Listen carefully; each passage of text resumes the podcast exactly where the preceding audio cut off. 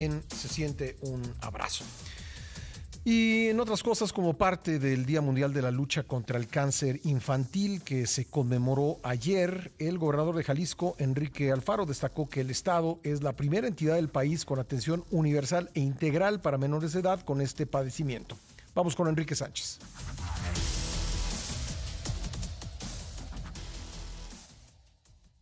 Jalisco es hoy el primer estado del país en contar con atención universal e integral para las niñas, niños y adolescentes con cáncer, aseguró el gobernador Enrique Alfaro, lo que significa que no solo el abasto de medicamentos está cubierto al 100%, sino también la atención integral que incluye los recursos para sostener los gastos que en muchas ocasiones son impagables para los padres de familia y eran motivo del abandono del procedimiento en el que incluye pago de vivienda, traslado y alimentos.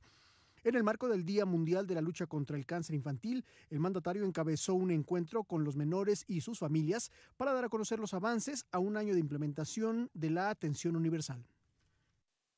Con amor se puede gobernar mejor.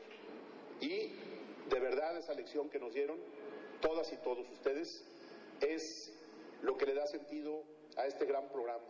Hoy podemos decir con orgullo, y con esto termino, Jalisco, el primer estado de todo México con atención universal e integral a sus niñas y niños con cáncer.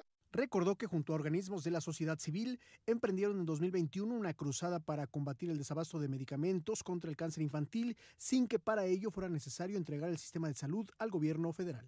Se dice fácil, pero hace años esa decisión fue polémica, fue difícil. Decirle que no a un presidente no es sencillo.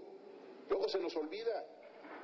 Pero la decisión que tomamos, y que fuimos solamente seis gobernadores los que nos atrevimos a decir no, es la que nos permite estar hoy aquí.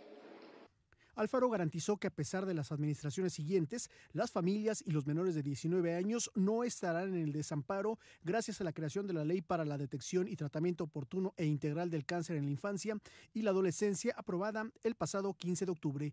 Para Imagen informó Enrique Sánchez.